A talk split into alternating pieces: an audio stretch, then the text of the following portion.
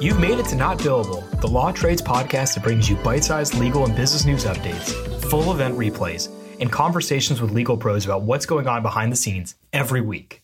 Stop the clock, put the timesheet down. It's time to get started.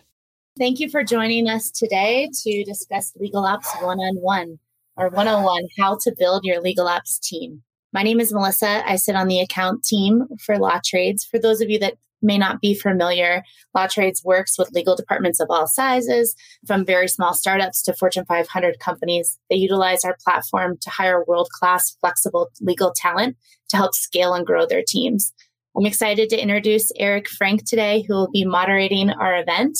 Eric, I'll go ahead and turn it over to you. Wonderful. Thanks so much, Melissa. So, hi, everyone, and welcome. And I'm excited to be here to moderate this panel just about how to build a, a legal operations team. Like Melissa said, my name is Eric Frank. I am an attorney and I've been doing legal operations work for, you know, about 10 years. I started my career working with a company called Envoy Global that works in the business immigration space, but kind of their focus is leveraging technology to streamline the provision of legal services. And so I spent quite a lot of my time doing more operations legal management work, kind of figuring out how to really take administrative work off of the legal team, make the legal team more efficient, and just find ways um, kind of to supercharge uh, just legal departments in general. And since that time, I've done similar work, and now I actually do legal consulting work through law trades, and I've been doing that for just about two years. So excited to get started and to introduce you to the rest of the team. So maybe we'll kick it off first to uh, Janine. Okay. Hello, everyone. My name is Janine Dixon. I'm the legal operations manager at Meta. Been at Meta about a year and a half, and I spent eight years at Fannie Mae as the head of legal operations uh, before arriving there. My experience is in legal IT, but then I grew from in different law firms. Then I learned quite a bit of other administrative tasks such as headcount and budgeting and technical project management. So that's how I fell upon the position at Fannie Mae and then at Meta. And I can tell you that uh, I am also the regional director of CLOC in DC. Wonderful. Thanks so much, Janine, and welcome. Mm-hmm. And uh, maybe Cindy, you could go next. Hi, everyone. I'm Cindy Kaneshiro. I'm the Chief of Staff and Director of Legal Operations at Nutanix. Similar to Eric, I'm actually an attorney by training. I did corporate and securities for eight years and then was at Nutanix as a corporate and securities attorney and uh, transitioned to legal ops. Was the first legal ops person and have built the function over the last few years. Perfect. Thanks, Cindy. And then Nishad, why don't you go ahead? Thanks, Eric. And hi, everyone. My name is Nishad Abraham, Global Head of Legal Operations at Etsy. Been at Etsy for about a year now. Been in the legal ops space for about 10. Started out uh, as a paralegal, got my MBA, and every role thereafter has been applying MBA principles uh, in this legal space. Prior to Etsy, I was at Amazon, managing their outside counsel program and legal billing team. Perfect. Thank you so much and, and, welcome everyone. And so I know we've got just an hour, so we'll kind of kick it right off and get into it. And so the purpose of this discussion is to talk about how to build a legal team. And so I think the first question, and uh, Nishad, maybe we'll start with you, is how do you get started building a legal team? Kind of what's your approach and, and maybe share some experiences that you've had? Absolutely. So I think it really depends on the company that you're you're joining. I've moved around quite a bit in my career and seen a lot of different sizes and shapes of legal departments. And really coming in and understanding the business uh, before you put together your own model on how you're going to support. I'm sure everyone is here is getting familiar with uh, a lot of the legal operations principles that we see in you know industry resources like CLOC I think there's 12 core disciplines. You can make a lot of traction, but are those 12 important to each company? And every company I've been with something really takes precedence on what you want to really drive internally. So I think to answer your question, building out this function really understands knowing your business and really benchmarking where you are with uh, the industry. And I can keep going down further, but let me take take a pause to hear from the others. Sure. Yeah, I know, Cindy. You had you had mentioned that your experience may be similar to mine. An attorney kind of got into legal ops, maybe not necessarily as your primary focus, but curious to hear kind of your experience as well with building out a legal team. Yeah, so it's almost it was almost easier for me because I was already embedded in the team and didn't know it, but was you know have this like natural ops type of mind. And people that have this little gene, as you will say, is they they look around. They're constantly thinking, how can we improve this? What are the types of? So there was a natural transition for me when I uh, switched into that. That also, you know, almost made it harder for me to establish this as a separate function because I was this attorney on the team. And so what I did was I luckily knew the business, knew the team, and already had that knowledge under my feet, but was to align that with sort of understanding what Nishad said, you know, the, the core areas of legal ops. Where can we focus? Where can we make an impact? And how to align that with what our business priorities are right now and where the legal team wants to be in the next year or three years or five years. And so that's where I focused on because I luckily didn't have to spend, you know, six months just understanding the team and I had that knowledge with me already, but really just making sure that whatever I was planning on doing was aligned with what the business wanted to do. Perfect. And and Janine, before we move on to you, Cindy, kind of question, just follow up. Do you think your experience as an attorney helped at all in the legal ops space? And I, you know, I ask because like I like I have a, an, an experience kind of background as an attorney, and so I feel like there are you know maybe some benefits associated with that, and then getting into legal ops. But curious to hear your experience and if you think there was any benefit there. Yeah, I, I definitely think it helped me a lot in terms of you know, I understand how the attorneys may be thinking about some of these things, maybe some of the hesitations, the, the issues with change management, and there's a range, right? Everyone is on that range somehow, but I feel like I had a little bit of insight into there. But frankly, what I love about legal ops is the range of backgrounds where everyone falls into this sort of niche coming from. And it, it's kind of amazing. You know, I, I mentioned that legal ops people tend to have this little gene or there's just something about it. And everyone from very different backgrounds are finding a lot of success in it. And I think that's because it's a growing area and it's so multidisciplinary. And there's a lot of value to bring by these varied backgrounds. Yeah, totally agreed. Janine, uh, anything that you'd like to, to add to this? Let's see. I'll agree with both Nishad and Cindy about figuring out what the business needs are. I think one of the first things that I did was I met with all the stakeholders to just understand what their pain points were so that as I looked at the CLOC you know, what should be the first or second things that I would focus on or prioritize as part of uh, starting the team. So that's one of the things that I, I did at, uh, at Fannie Mae. I am not an attorney, but I think one of the things you talk about that little gene, but if you can understand attorneys, I think it goes a long way to being successful in legal ops. I have uh, probably about 20 years of experience with law firms and attorneys helps to understand what they're looking, get their buy-in because they, they pretty much work the same way. You know, they need you to tell them the why, not necessarily what you're doing, but why you're doing it. And if they understand that, you can be much more successful. Yeah. And, and, you know, maybe this is, kind of a, a corollary to that. But, you know, Cindy, you had mentioned kind of change management. And so my experience has been that if you can have that understanding of, you know, what attorneys are looking for, what paralegals are looking for, kind of what they actually do on a day-to-day basis, it can help on the change management front. So maybe I'll open it up just to that question, Cindy, since you since you mentioned it.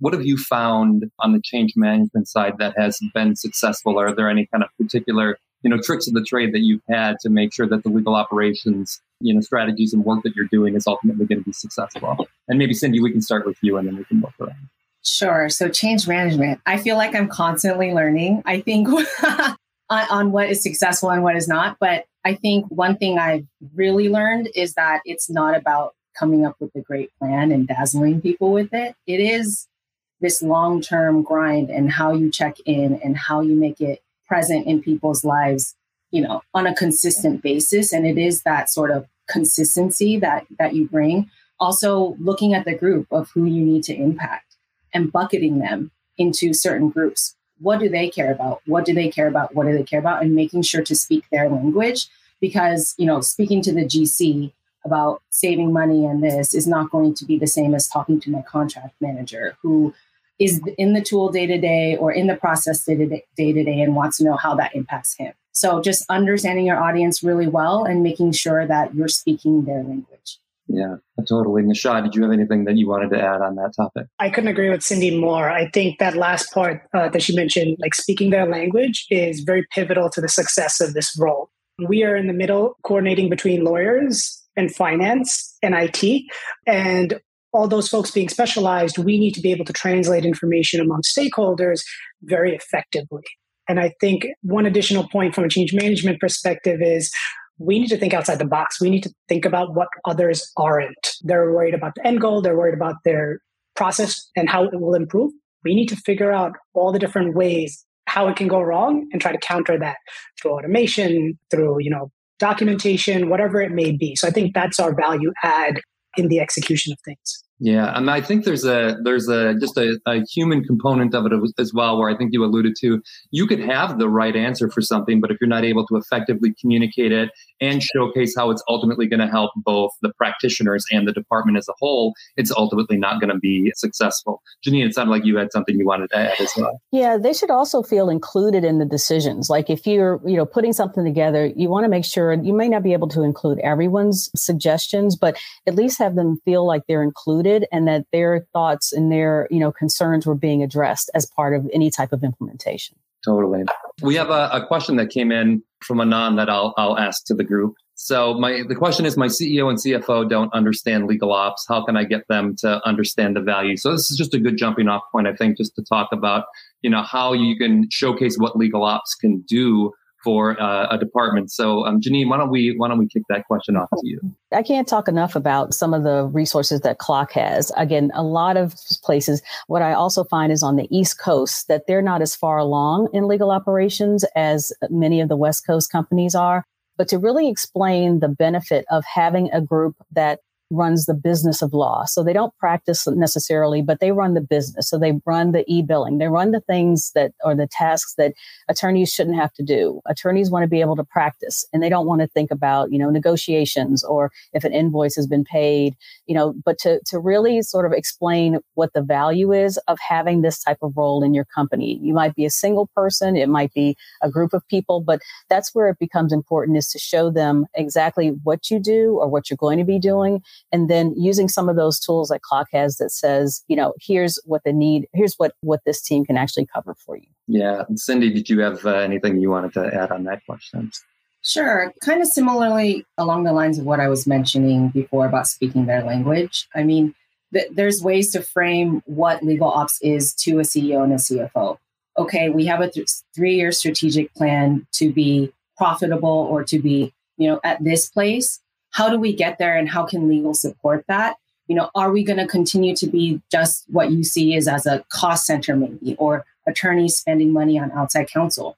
Or can we build this to be more data driven, have some, you know, business strategy be- behind how we run legal and make sure that we are aligning with what you want to accomplish as a business plus all that you know great structural strategic uh, content that janine mentioned from CLOC I think you have both things to kind of educate people that don't understand or know about legal ops. Yeah, I, think the point that you mentioned too, just about data and being able to objectify and, and, show like this is actually the work that's being done, you know, kind of the ROI. I think that's incredibly important. And I think it's it's just compelling if you find yourself in a situation where you actually have to justify some of these things. So Nishad, I know you had had quite a bit of experience at a number of, of different entities. So would love to hear your thoughts on this question.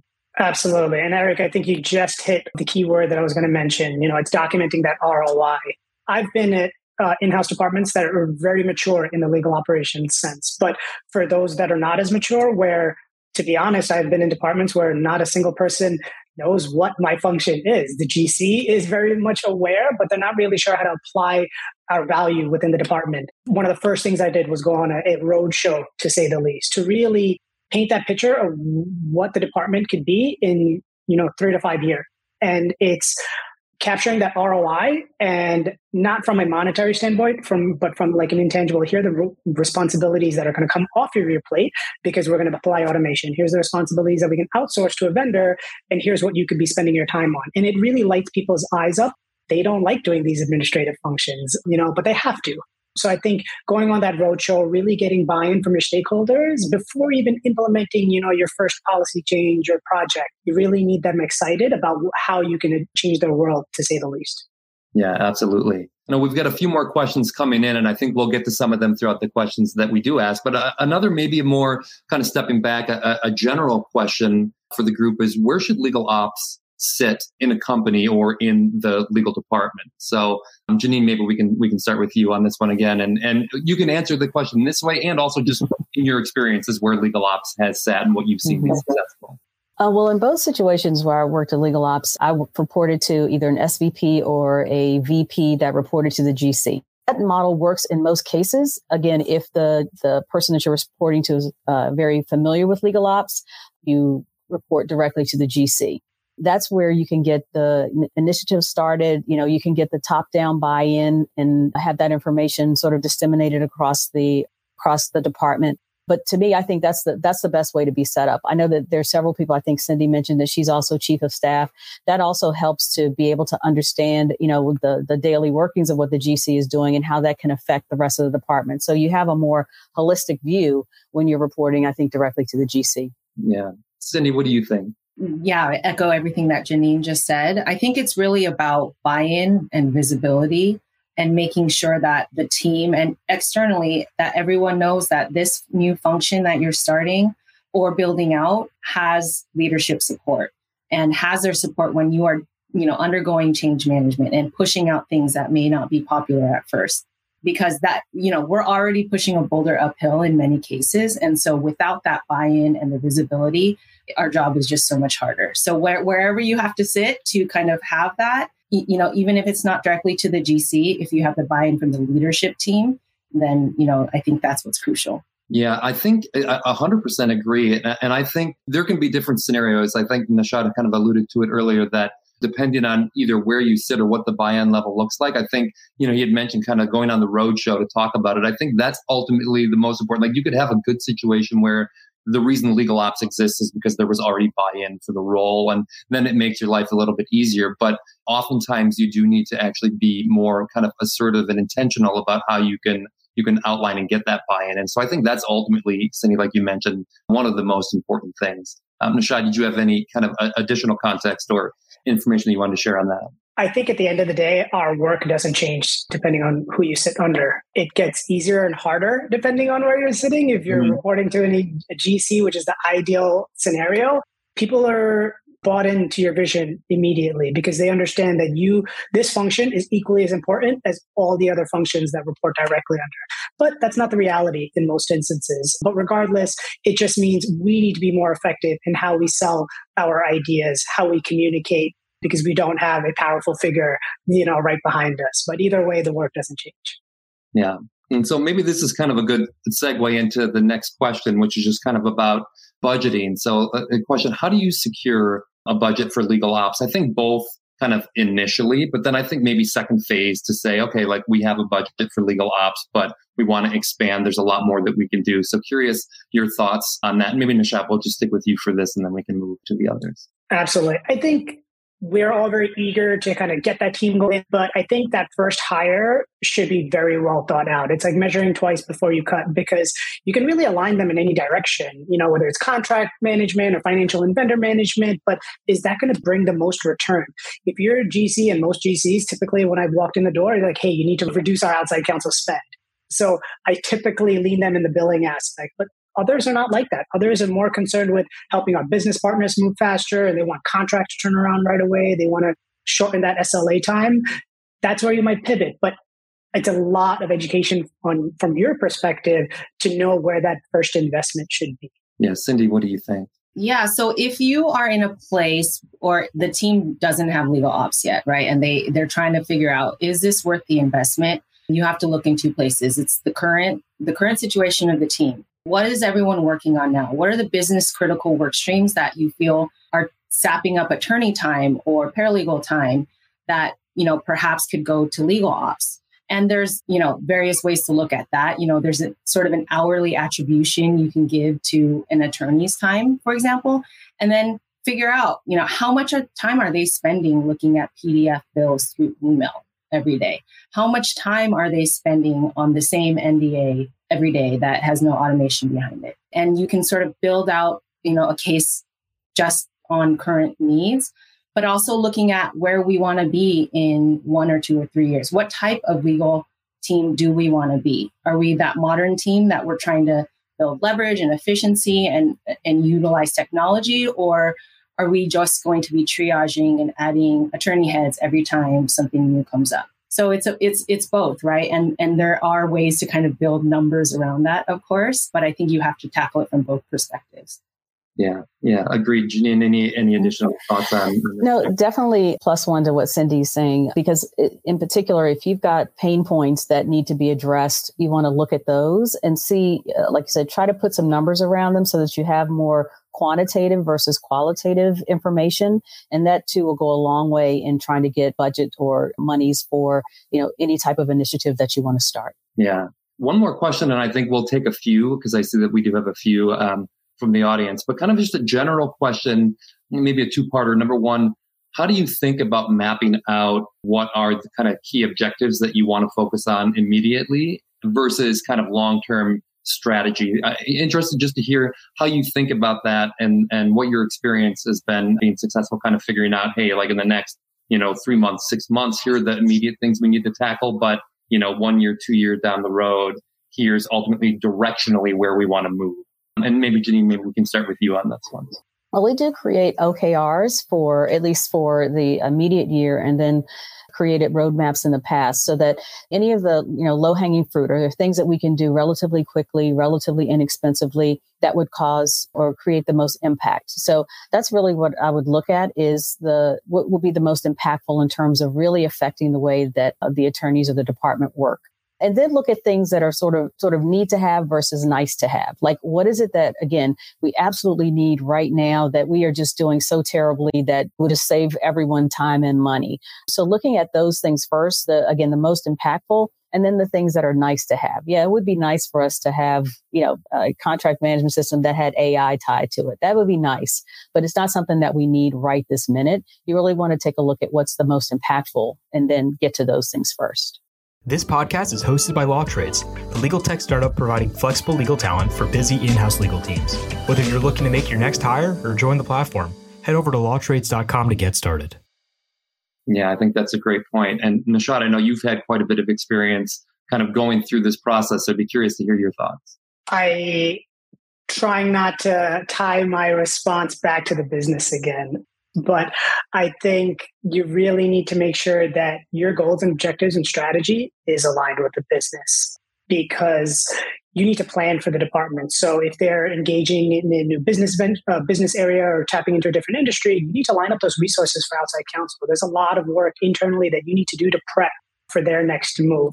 So it's great that you can have a strategy in place and your ideal vision of what the department could be, one shift in the business could really change the rest of your plans for the remainder of the year. So allowing for some flexibility in your vision is the message I'll kind of hear.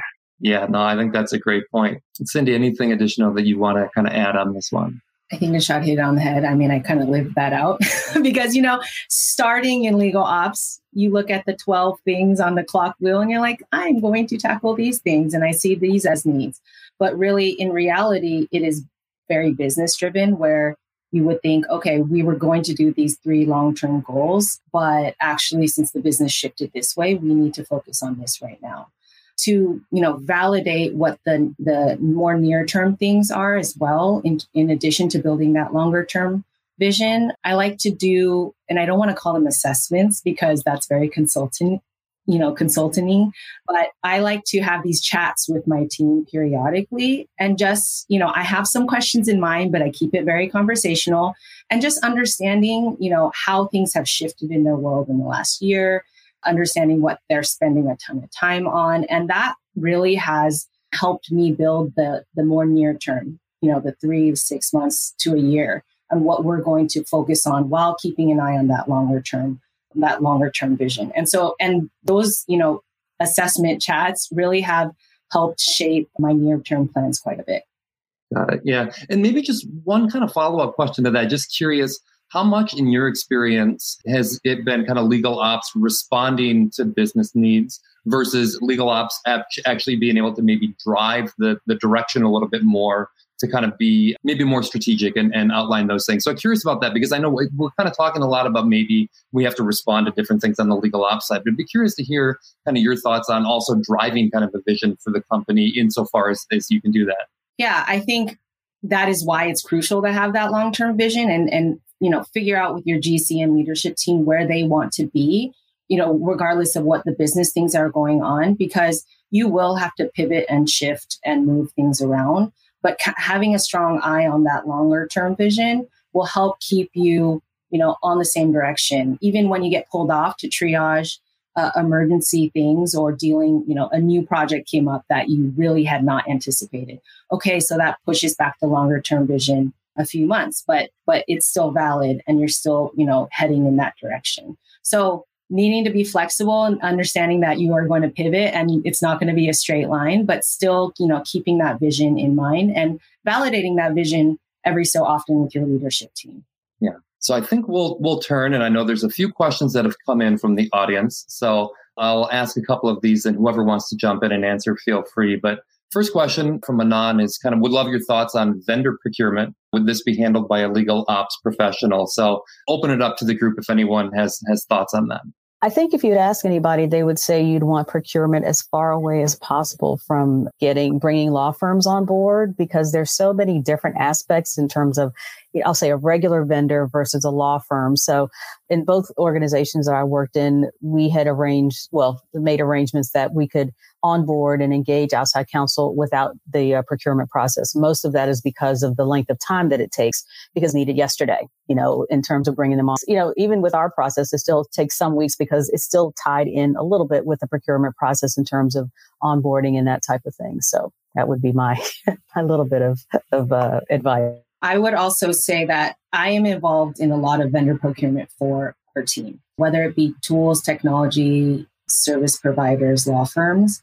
I'm not the one leading the way on many of those things, but people bring me on typically as part of their process because I can bring this, you know, objective lens to a lot of things. And because legal ops is involved in procuring more things. So we understand kind of, you know, how to navigate a demo, what to ask for, what are the important things you might ask about in integration that, you know, the the attorney who's who's this me on this wouldn't ask.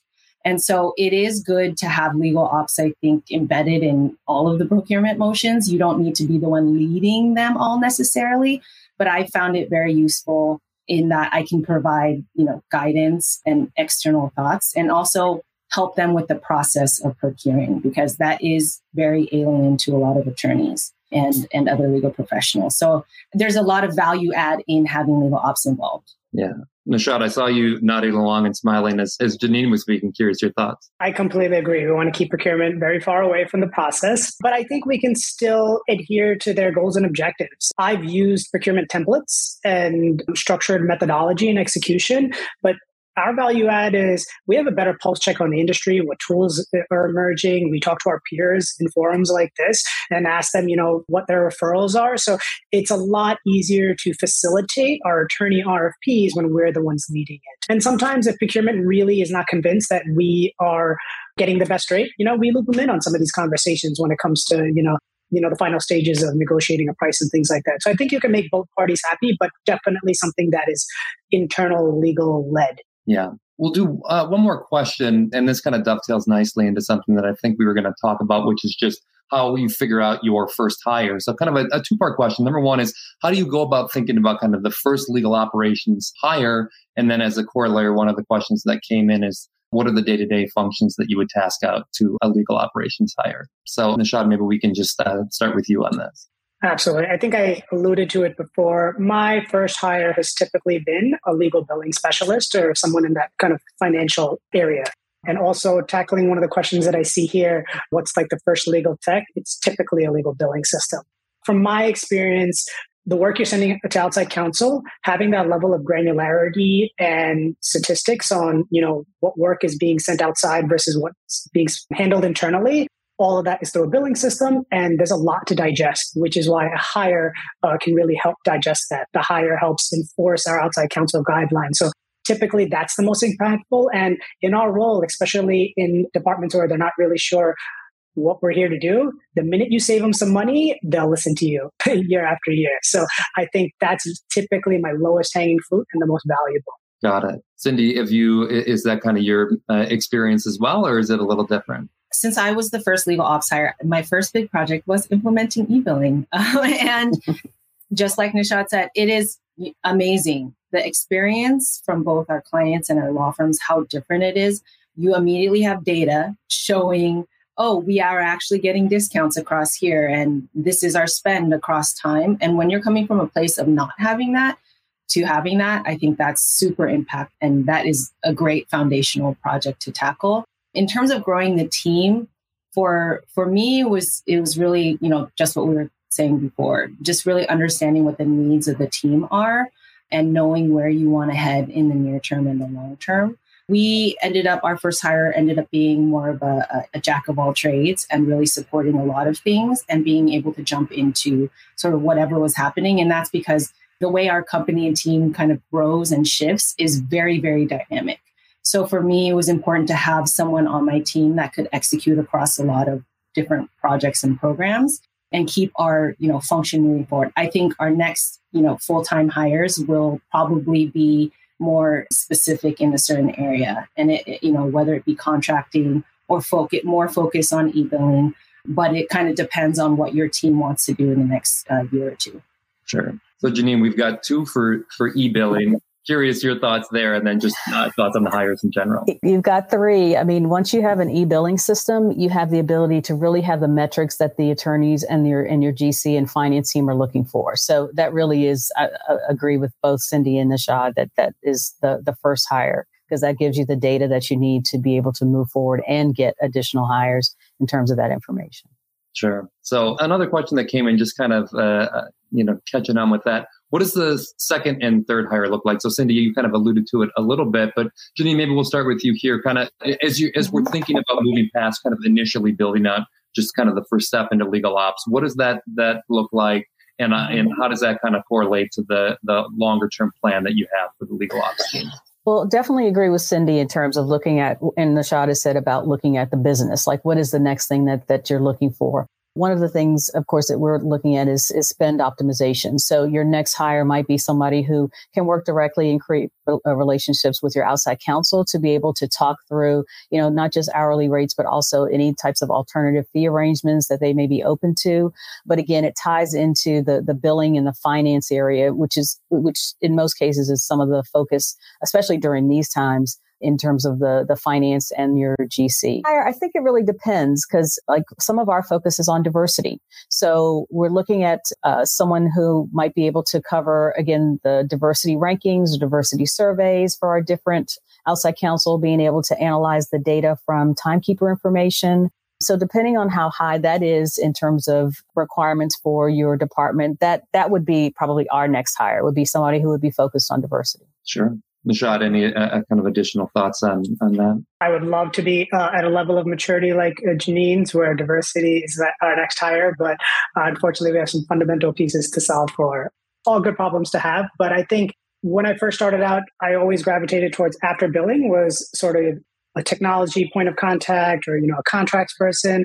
But lately, I'm seeing with the ever emerging problems that our team has needed to solve for, a program manager or project manager, specialized person, really putting some clarity and structure behind how do we tackle these problems. A lot of times the attorney's like, hey, I have this problem, but you can tell they're diving very far into the weeds or they're not really you know creating proper milestones for themselves. So having a, a, pm function to really help them document the approach and really you know map out what the execution is going to look like and having the ability where you can take that person and plug them for any problem within uh, the legal department is really valuable. Yeah. So we have another question that came in, and uh, maybe I can offer a few thoughts on this one before I open it up to the group. But the question is: any suggestions for making the case to capture attorney time spent on legal ops so that we can get an investment in legal ops. And I imagine Cindy may have some thoughts on this too. In general, my experience has been that's tremendously helpful. And it kind of harkens back to what we talked about earlier, where just capturing data and being objective and be able, being able to present objective kind of data to whoever the decision makers are is incredibly compelling. And, and oftentimes it's the only really compelling you know evidence that you can offer up. And so in in you know my past experiences doing legal ops work that is actually one of the specific things that we did was capture attorney time spent on what we would deem work that otherwise shouldn't be going to the attorneys. And we did it both for attorneys and for paralegals. And in general just with the staff how much time is spent on what we would have deemed maybe administrative work that ultimately in an ideal world should live somewhere else? So from my experience i think that's tremendously valuable um, would love to hear uh, thoughts from, from the rest of the group as well. Maybe Janine, you can kind of kick that off. Yeah, well, attorneys who work in house are not very agreeable to uh, tracking their time, you know, obviously because they come in house so they don't have to track time. So one of the things that we did is we actually tried to, to estimate. You know, we didn't tell them to, to take time, but just like give us a percentage of your day that administrative tasks or any tasks. Let's just look at all of them. So we asked them to provide that information and then had a review of that information and then tried to come up with ways where we could either have something either, oh, you know, people process technology, you know, take a look at those things, but it is very difficult to get time from attorneys to really sort of track that to be able to be more to be more successful in terms of, you know, coming up with these types of ways that can save some of their time on administrative tasks. Cindy, has that been your experience as well? Yeah, I, I would say that, especially as you're trying to build the case, right? You're not probably not going to have hard data. You're not going to have mm-hmm. data coming out of a tool or, or something like that. So, you know, what Janine was saying, estimating that's often very, you know, good enough. So mm-hmm. talk to the attorneys on your team, have the list of five to 10 things that you you know would typically fall under a legal ops budget and ask them loosely how much are you spending how much of your time are you spending on this a day per week? And then you can kind of translate that into actual dollars. And so just having that kind of data if you will that the assessments the speaking to everyone on the team is also very powerful. Of course it's awesome to have those numbers coming out of tools and things like that but I, I wouldn't I wouldn't discount the the other type of information. I think that's very strong in building a case. Yeah, Nishad, you agree with that? Have you had experience there? I do. This has come up uh, in a number of my prior roles, and typically when I, if anyone suggested tracking their time, they would fall off their chair. Uh, it's one of the main reasons they left a law firm. But so I have done it primarily because you know there's a lot of buy-in and you know enthusiasm to do so. But I've also found ways to kind of get around that to a certain degree. Uh, in one of my prior roles, uh, we wanted to, you know, identify redundancies, what tasks should come off people's plate, and instead of tracking their time or tasks, we executed a very robust RACI where we really, you know, jotted down all the tasks and of this specific task and function, you know, was responsible, accountable, and we tried to identify overlaps where there's a lot of people touching the same activity. Mm-hmm. So we identify the tasks that way as opposed to having them tell us everything that they're working on because a lot of times it's hard. You know, you're you're pushing things along throughout the day, and you don't know how this fits into a broader picture. So we kind of tackled it from a different angle, and it was very effective.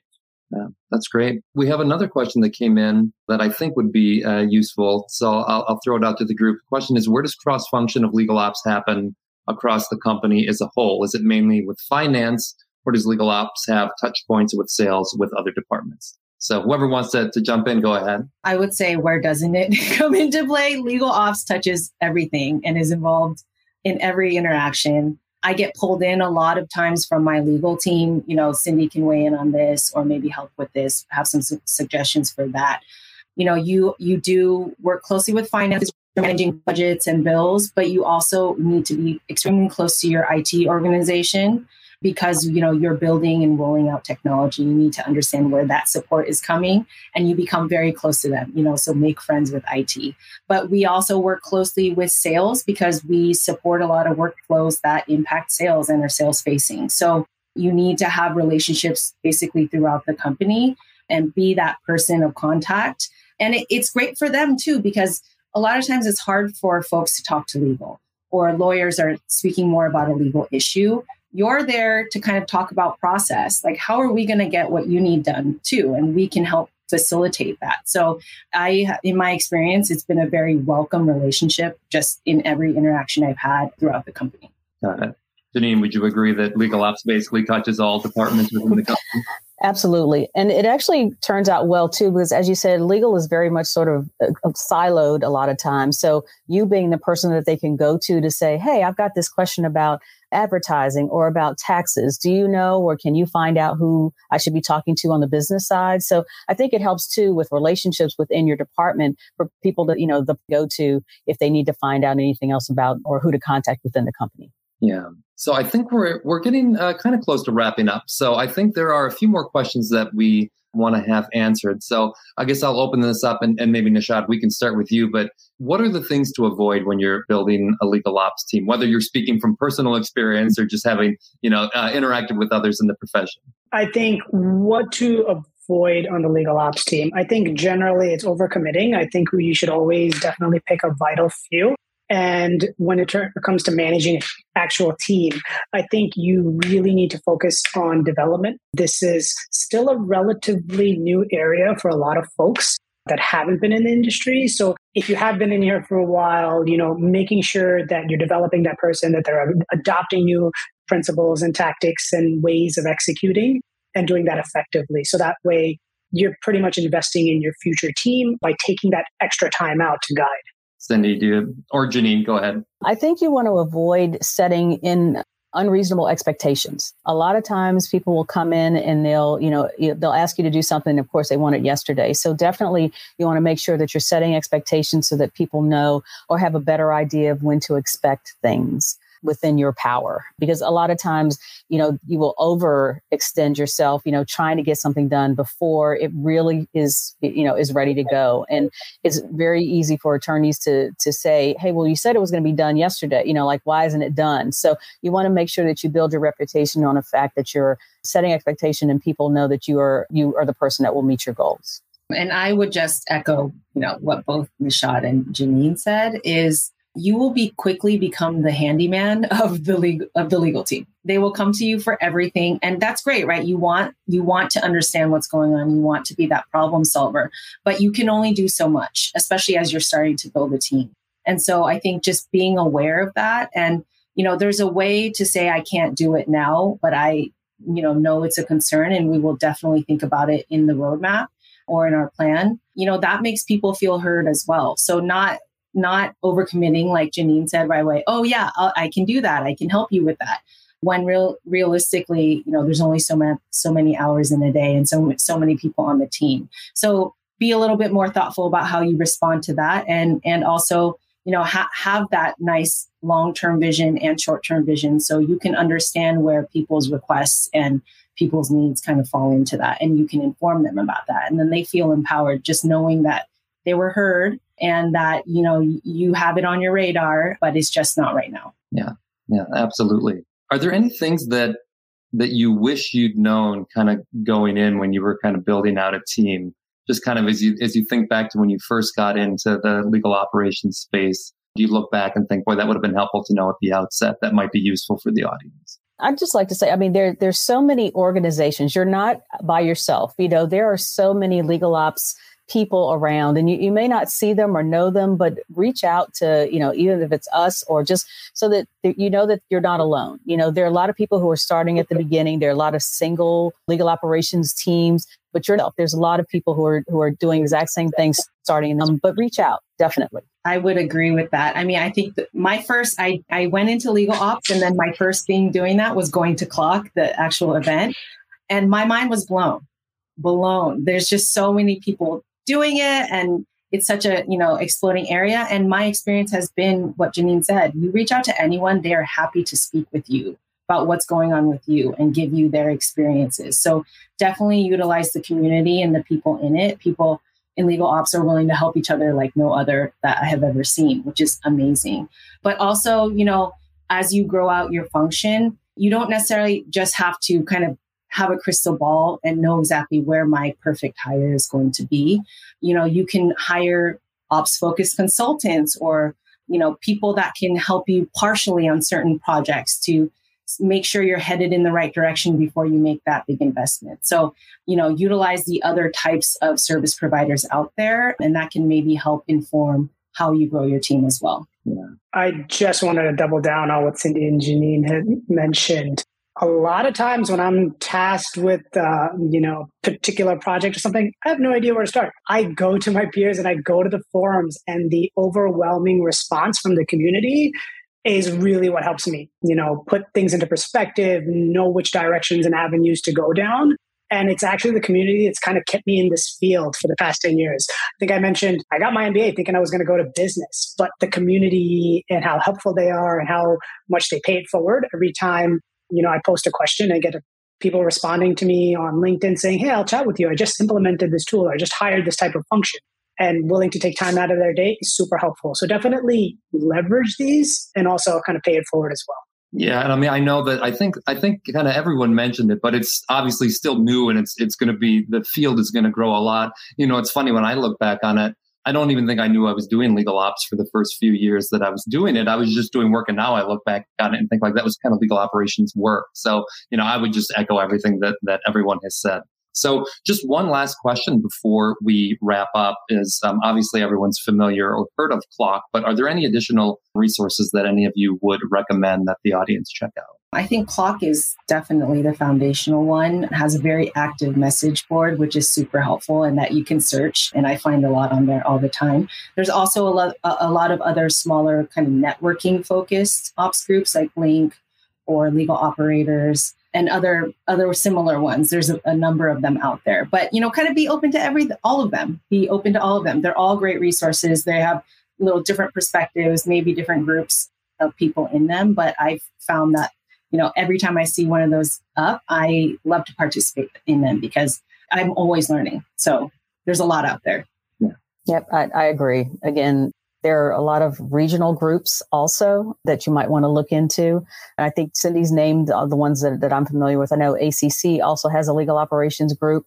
And I think I just heard of one called Legal Value Network, which was new to me, but apparently has been around a while. But there's those are a couple of uh, other organizations too. Absolutely. And just to add on, there are a lot of other resources. I noticed that they others take different formats, which is definitely productive when you want to take more deep dives into specific topics, which is great. Another method that I leverage, just kind of stay up on the news, is kind of all the networks I have across of LinkedIn probably friends with half the legal operators in the US, but my feed is now curated where I see what's happening in the industry just by logging into LinkedIn. And the more people that I'm friends with, the more information that I'm seeing. So it's been really helpful for me to keep an eye on what's happening, what events are happening, what other forums are popping up. That's been my method that's been helpful. Perfect. Well, wonderful. Thank you so much. I think we will wrap it there. So, Janine, Cindy, Nishad, we really appreciate your time. And I think Melissa's back on and, and she can wrap us up. Yes, thank you to everyone. That was wonderful. Thanks for taking time to share all those insights. And thanks to everyone who joined us today. Our next event will be next Thursday. We're going to talk about how to build a compliance team with speakers from Fond, Cloudflare, and MoneyLion. Um, you can RSVP in the chat. We also have some really exciting news on the Lawtrades side. We recently launched our app, making it really easy to hire and to freelance, whether you're an attorney or looking for legal ops support or want to freelance in that area as well. You can also learn more about that in the chat. Hey, I hope you enjoyed this episode. If you did, like and subscribe wherever you get your podcasts. Check us out also on LinkedIn and Twitter to keep up to speed with what we're doing. Catch you on the next one.